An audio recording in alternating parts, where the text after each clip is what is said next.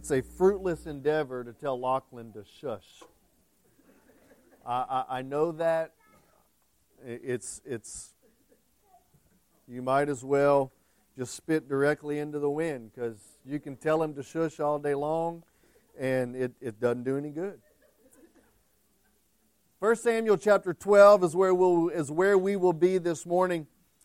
you know, we're going to be looking at the amazingness of God's grace. And, and if, if God's grace is anything, it is amazing. And as we contemplate God's grace, I think we, we begin to, to look at the very, the very tip of the iceberg whenever we talk about the amazingness of God's grace because we are understanding the grace of God in our finite human understanding. We don't know what God knows. We don't see what God sees. We don't have the mind of God. And in our limited and, and, and finite understanding, we understand that God is a gracious God and that He is loving and He is kind and He is benevolent. But that is only a fraction of, of the grace that we can understand. Uh, and so, as we talk about the amazing grace of God, I want to point out something very, very, uh, very, very simple. And I want you, as we talk about the amazingness of God's grace, I want you to keep this in the back of your mind as we look at this. In the book of Romans, in the book of Romans, Paul says, he, he, he makes this statement in Romans chapter 6. He says, Shall we continue in sin that grace may abound? And then he says, May it never be. How shall you who have died to sin continue to live any longer in it? Now, I want to preface this saying with Paul gives a disclaimer to the grace of God. He says that the grace of God is so amazing, it has the potential to be abused. And so Paul gives a disclaimer about the amazingness of God's grace. He says God's grace is so amazing, we could continue in sin and do whatever we want and live in, in, in seeking to please our flesh and, and seeking to please ourselves, and we can continue in sin continue to live in sin so that God's grace could just continue to abound. Because that's how amazing God's grace is. But Paul warns us, he says, do not abuse the grace of God. Even though it is so amazing, it has the potential to be abused. How shall you who continue to how shall you who have died to sin continue to live any longer in it? And so Paul warns us not to abuse the grace of God, but he tells us that God's grace is so amazing it has the potential for abuse. Now, Keep that in the back of your mind as we talk about God's amazing grace in the book of 1 Samuel. 1 Samuel chapter 12. 1 Samuel chapter 12. We're going to read this whole passage, so I'm just going to ask you to stay with me. We're going to read all the way through uh, verses 1 through 25. then Samuel said to all of Israel, Behold, I have listened to your voice, and all that you said to me, I have appointed a king over you. Now here's the king walking before you but I am old and gray. Behold, my sons are with you, and I have walked before you from my youth even to this day. Here I am. Bear witness against me before the Lord, his anointed. Whose ox have I taken, or whose donkey have I taken? Or whom have I defrauded? Or whom have I oppressed? Or from whose hand have I taken a bribe to my blind eyes with it? I will restore it to you. And they said, You have not defrauded us, or oppressed us, or taken anything from any man's hand. And he said to them, The Lord is his witness against you, and his anointed is a witness to this day, that you have found nothing in my hand. And they said, He is witness. Then Samuel said to the people, It is the Lord who appointed Moses and Aaron, who brought your fathers from the land of Egypt. So now take your stand, that I may plead with you before the Lord concerning all the righteous acts of the Lord, which he did for you and your fathers. When Jacob went to Egypt, your fathers cried out to the Lord, and the Lord sent Moses and Aaron, who brought your fathers out of Egypt and settled them in this place. But they forgot the Lord their God. And he said to them, The hand of Sisera, the captain of the army of Hazor, and to the hand of the Philistines, and to the hand of the king of Moab, they fought against them. And they cried out to the Lord, and they said, We have sinned because we have forsaken the Lord and have served the Baals and the Ashtaroth. But now deliver us from the hand of our enemies that we may serve thee. Then the Lord sent Jerubbaal and Bedan and Jephthah and Samuel and delivered you from the hands of your enemies all around, so that you lived in security. And when then, when you saw Nahash from the king of the sons of Ammon came against you, you said to me, No, but a king shall reign over us, although the Lord your God was your king. Now, therefore, here is the king whom you have chosen, whom you have asked for, and behold, the Lord has set a king over you. If you will fear the Lord and serve him, and listen to his voice, and not rebel against the command of the Lord, then both of you, and also the king who reigns over you, will follow the Lord your God. And if you will not listen to the voice of the Lord, but rebel against the command, of the Lord, then the hand of the Lord will be against you as it was against your fathers. Even now, take your stand and see this great thing which the Lord has done before your eyes. Is it not the wheat harvest today? I will call to the Lord that he may send thunder and rain, and you will know and see your wickedness is great which you have done in the sight of the Lord by asking for yourselves a king. So Samuel called to the Lord, and the Lord sent thunder and rain that day, and all the people greatly feared the Lord and, and Samuel. And then all the people said to Samuel, Pray for your servant to the Lord your God, so that we may not die, for we have added to all of our sin this evil by asking for ourselves a king. And Samuel said to the people, Do not fear. You have committed all this evil. Yet do not turn aside from following the Lord, but serve the Lord with your heart. And you must not turn aside from then you would go after futile things which cannot profit and deliver, because they are futile. For the Lord will not abandon his people on account of his great name, because the Lord has been pleased to make you a people for himself. Moreover, as for me, far be it that I should sin against the Lord by ceasing to pray for you, but I will instruct you in this good and right way. Only fear the Lord, serve him in truth with all your heart, consider what great things he has done for you but if you still do wickedly, both you and your king shall be swept away. Let's pray. God, as we see this passage, Lord, may we see your amazing grace. May we see that you deal with us not according to our trespasses, but you deal with us according to your character and your compassion and your mercy. Lord, we thank you that we see the embodiment of your grace in the person of Jesus. For it's in his name we pray. Amen. Well, I pray that as you leave here today, that you will know of God's grace, that you will know God's grace in a very personal and experiential way. You know, we've, we've all seen pictures of, of poverty. We've seen the slums in India. We've seen uh, the, the jungles of Africa. We've seen the jungles in South America. We've seen poverty. But it is not until you experience poverty that you really grasp what it is to be poor. And I believe that grace is much the same way. We can talk about grace. We can, we can read stories about grace. We can, we can hear testimony after testimony. But until we come to an experiential understanding of grace, I don't believe that we truly know grace. Well, I want to remind us of where we are in our story. Uh, Last week, we looked at the deliverance of the Israelites uh, by, by the hand of God, uh, by the armies of Saul. Remember, we had uh, this king Nahash that came in, and he was, he was oppressing the people of Israel, and they, they, they saw this, this Ammonite king coming toward them, and they said, What are we going to do? This guy is big and strong. He's got this army. He's going to destroy us. And, and they said, we, they, before the army could even get there, they ran out to meet him and they said, Look, we give up. We wave the white flag. We'll be your servants. And he said, The only way I'll allow you to be my servants is if you allow me to gouge out the right eye of every man. Because uh, he was, I mean, after all, he was a reasonable king, right? So he said, he said, I'll gouge out the right eye, and then everyone can be my servant. And they said, Well, well, well, we didn't really, you know, like those terms. So why don't you give us a few days to think about it, and we'll we'll send out a, an all call to all of the tribes of Israel, see if anybody will come help us. And King Nahash was so arrogant and so prideful, he said, Call whoever you want.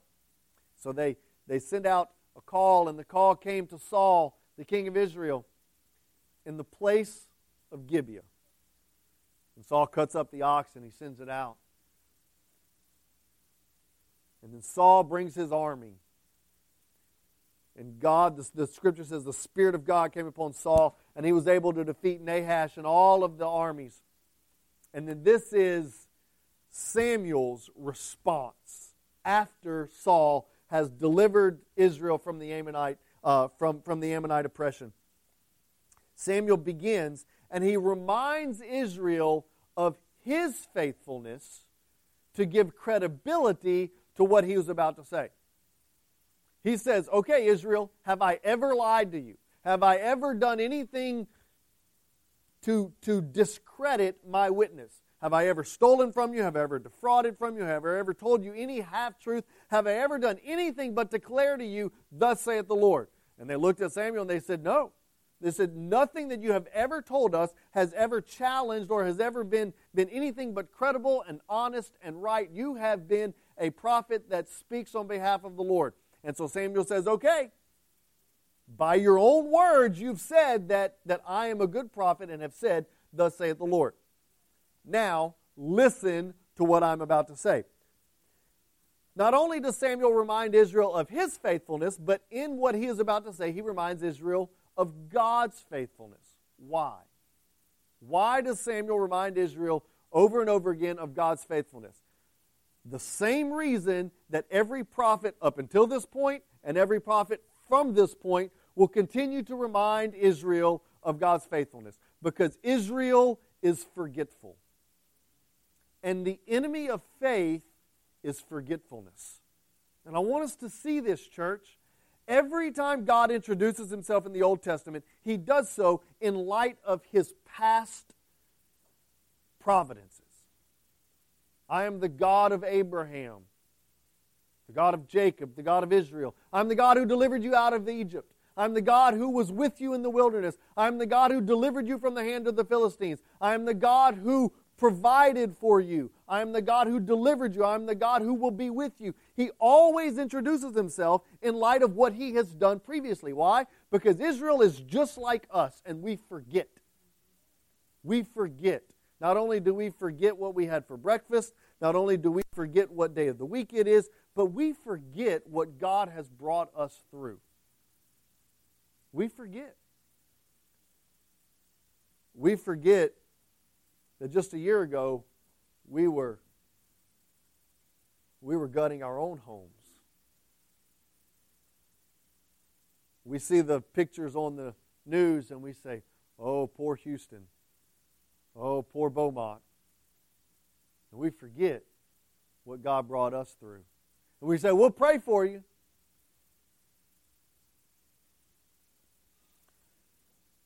Not only does Samuel remind Israel of Israel's faith, of, of Samuel's faithfulness, but he reminded Israel of God's faithfulness.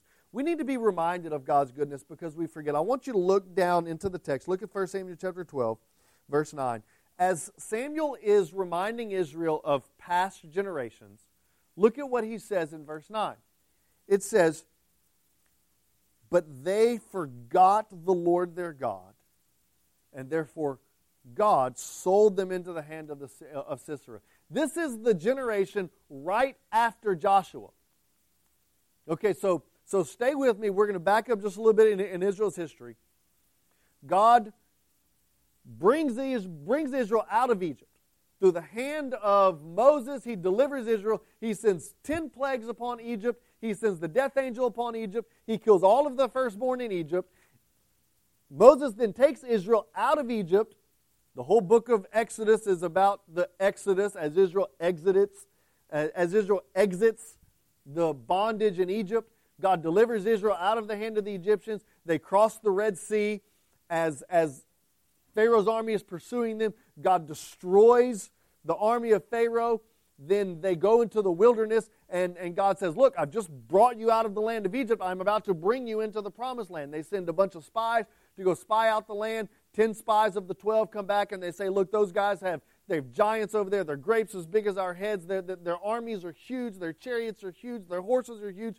They're going to destroy us. And so Israel cowered in the, in the, in the wake of, of the impending battle that would be to deliver, uh, to, to enter into the promised land. And so they spent 40 years in the wilderness. And in that 40 years, an entire generation dies. Yet that generation that was there watched God provide for Israel. Watch God give them manna from heaven every day. Watch God give them water from a rock. Watch their clothes not, not wither and not fade.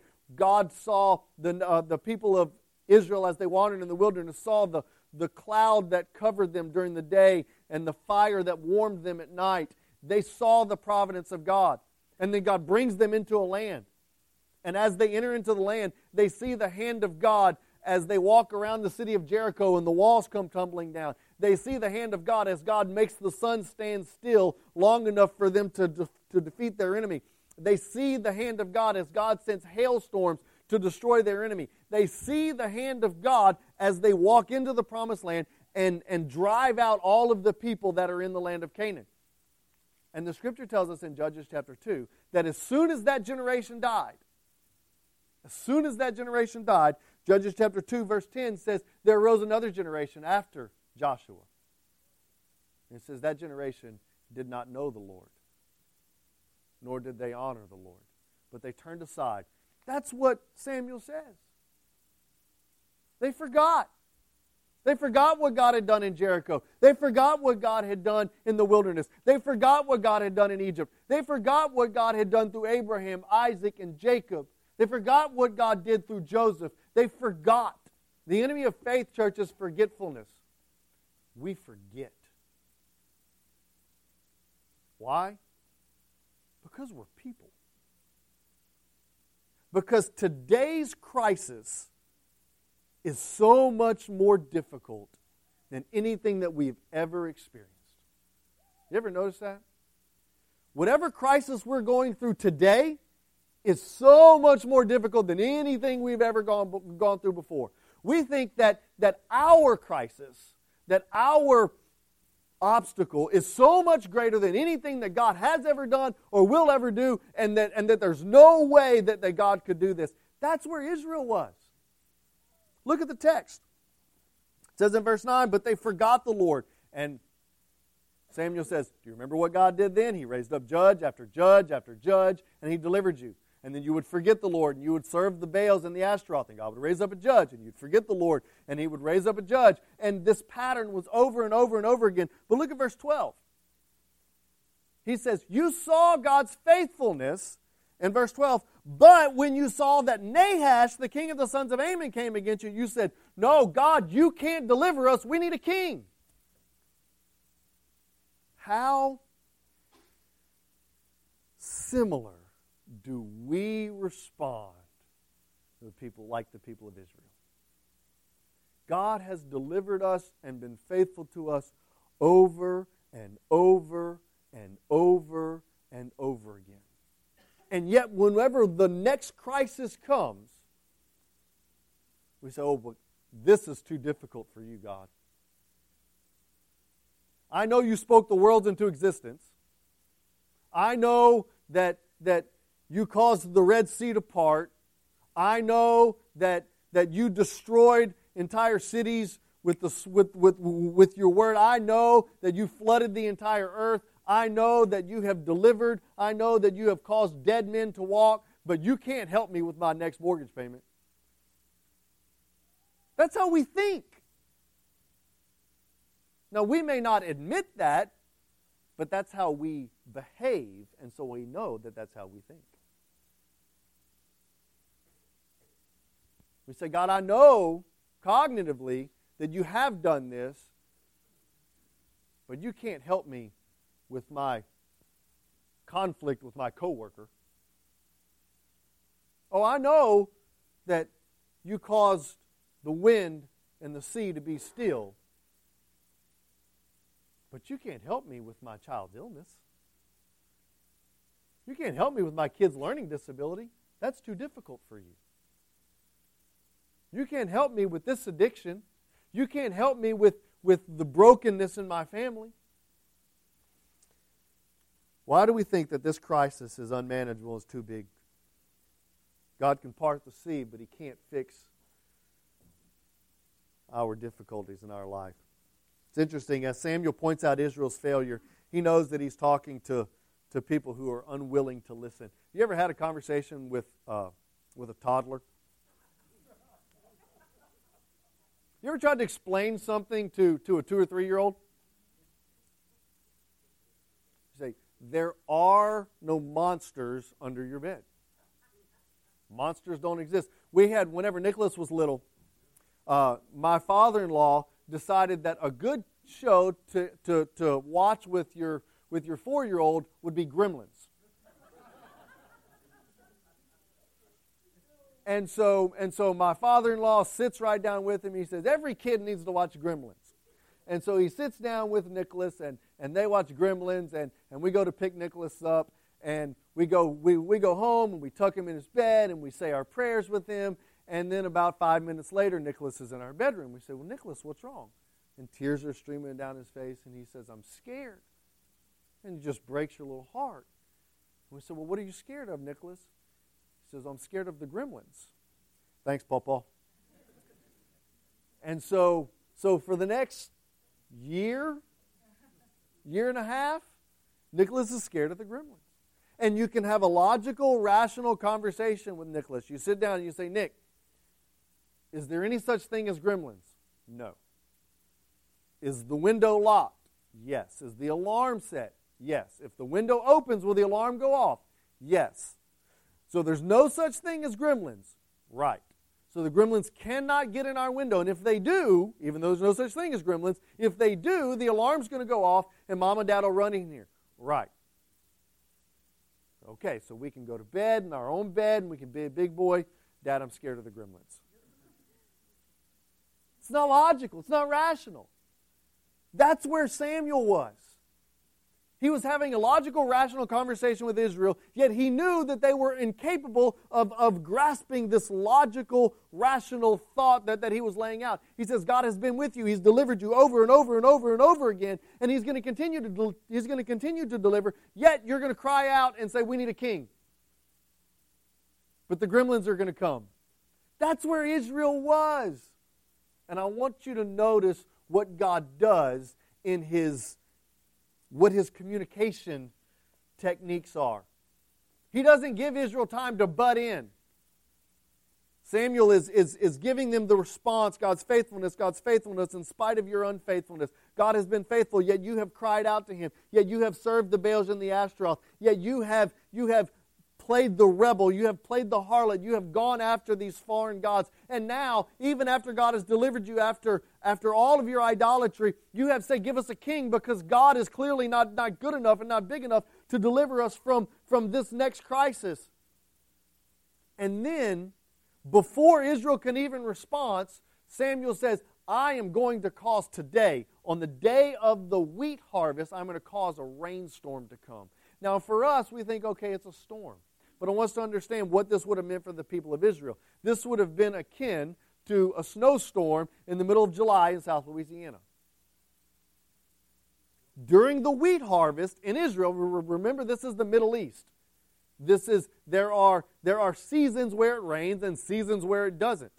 During the wheat harvest, there would be 3 to 4 months where it would not rain at all and the wheat, the, the wheat would, be, would begin to dry out. As the head of the grain would dry, it would become harvestable. Uh, uh, and as it became harvestable, they could grind it into flour and they could make bread. This was their staple produce. This was what they lived on. And just before the harvest, on the day of the harvest, God said, To show you that I am in control, to show you that I mean business, I'm going to send a rainstorm. I'm going to send snow in July so that I get your attention. And look at what the text says. Look at what the text says, verse 17. Is this not the wheat harvest? I will call the Lord, call to the Lord, and he may send thunder and rain, and then you will know and see your wickedness is great, which you have done in the sight of the Lord your God for asking for a king. So Samuel called to the Lord that day. Look at the end of verse 18. And the people feared the Lord greatly.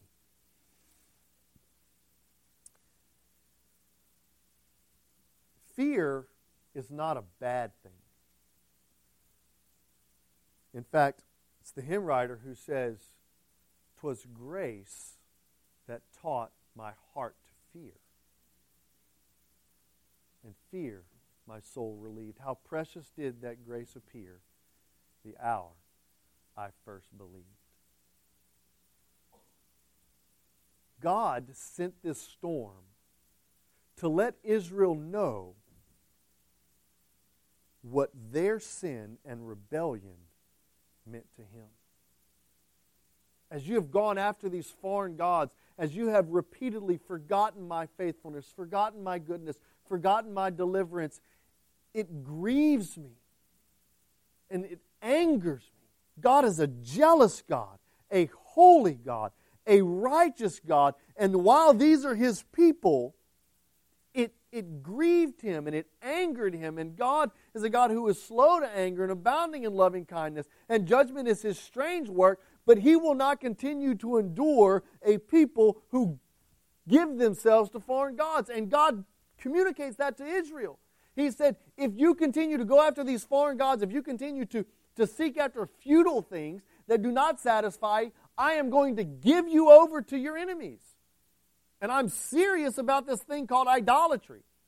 Now, I want to point out that it would take generation after generation after generation of God warning Israel, warning Israel, and it wasn't until the exile, it wasn't until the Babylonians that God fixed the problem of idolatry with the people of Israel.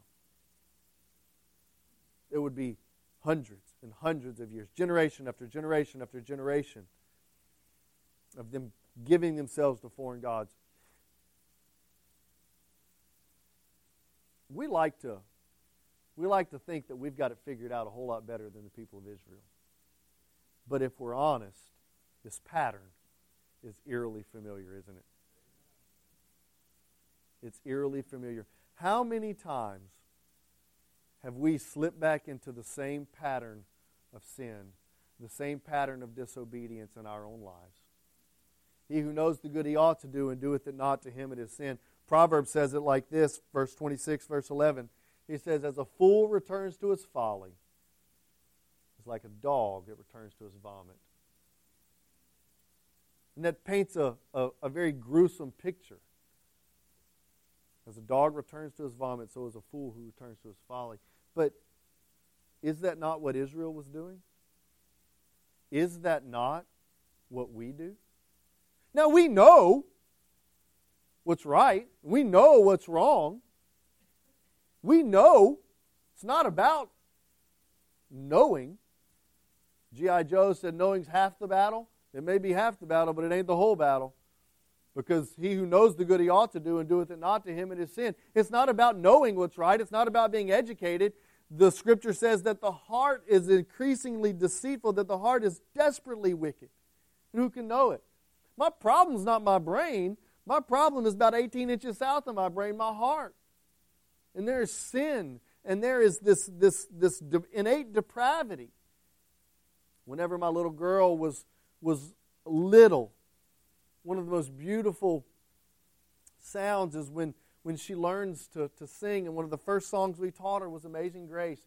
And whenever that, that two year old, three year old is singing Amazing Grace, how sweet the sound that saved a wretch like me. At two and three years old, I want them to understand that they are sinners, that they are in need of grace. But I want us to go back to the text, and I want us to see something that is so powerful in the text. Look at Samuel chapter 12.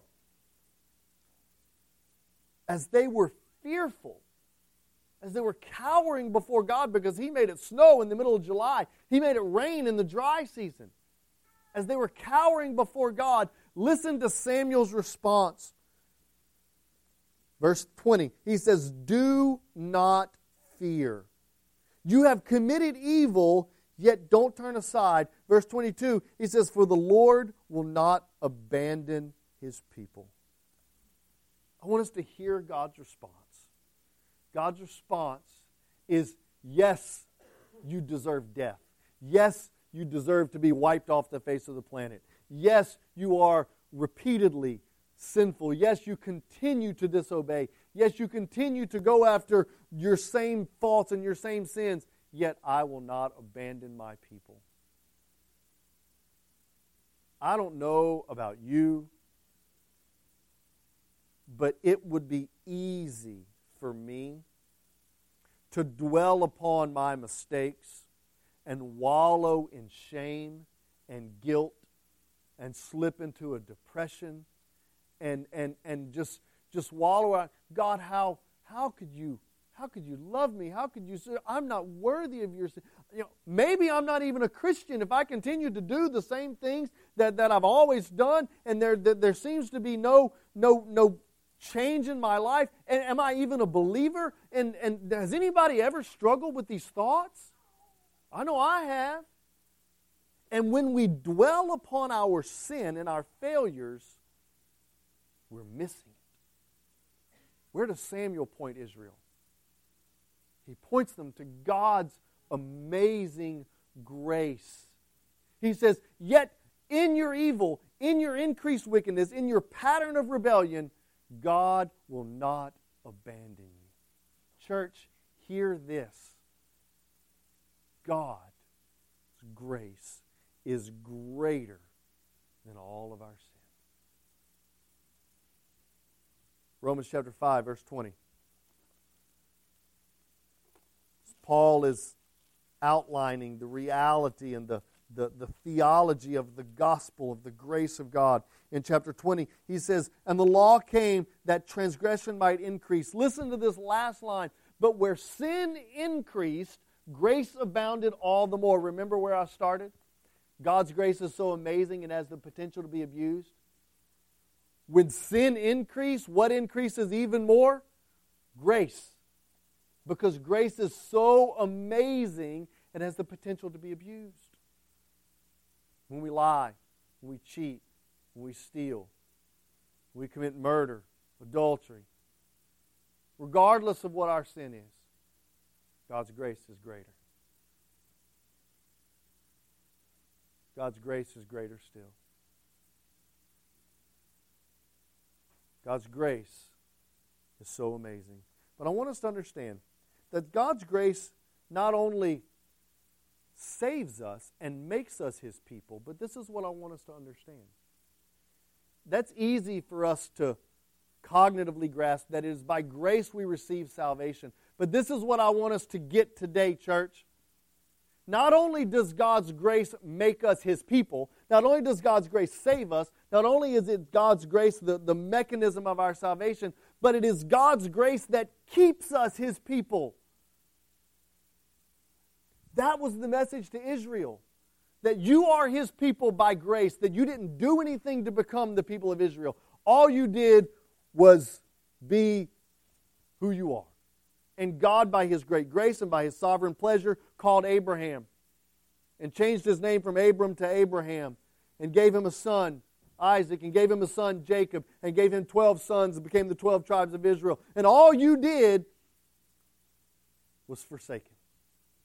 And yet he made you his people. By grace you have become his people. But this is what I want us to understand. Not only by grace did you become his people, but it is by grace that you have remained his people. You don't deserve to be his people. You haven't done anything but commit idolatry after idolatry after idolatry, and yet his grace has kept you his people. Church, God's grace made you His, and God's grace keeps you His. When we lie, when we cheat, when we continue to return to our vomit, we continue to return folly after folly, mistake after mistake, it is God's grace that keeps us His people. And the only thing that keeps us from wallowing in despair is to focus on God's grace. At the cross, at the cross where I first saw the light, and the burden of my sin rolled away. It was there by faith I received my sight, and now I'm happy all the day. But if I think about what it was that, that, that brought me to the place where I needed salvation, it's easy for me to wallow in despair. It's easy for me to say, How could God love me? I don't deserve grace. You're exactly right. That's why they call it grace. But let us focus upon the grace of God. in, sec, in, second, in 1 Samuel chapter 12, he reminds Israel, verse 22, the Lord will not abandon his people on account of his great name. It's not us, church. It's his grace. It's his character. It's his name. 2 Timothy chapter 2 verse 13, one of the most encouraging verses in all of scripture. If we are faithless, he remains faithful, for he cannot deny himself. It's His grace that makes us His, and it's His grace that keeps us. This morning, you may be His child. You may be born again, but the enemy has been beating you up day in and day out because you fail, because you make mistakes, because you slip into the same pattern of sin over and over again. And the enemy lies to you. And he says, if you were a believer, you wouldn't do this. If you were a believer, you wouldn't make the same mistake. And God's Word says, You're mine. And I'm going to make you mine, and I'm going to keep you mine by my grace.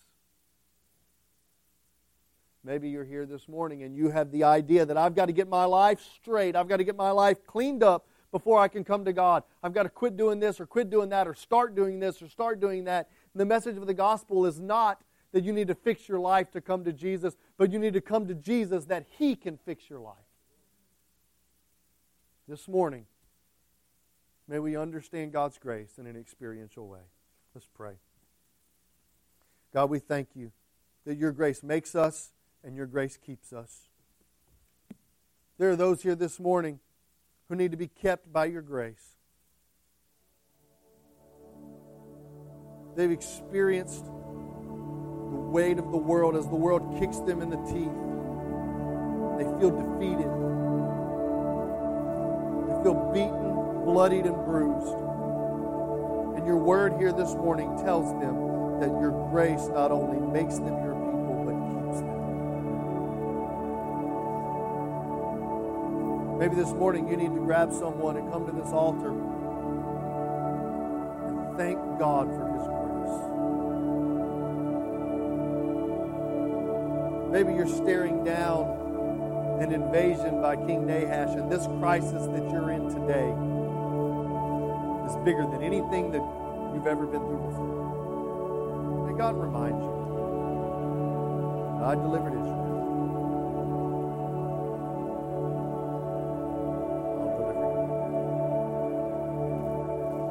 Maybe this morning you need to experience God's grace for the first time.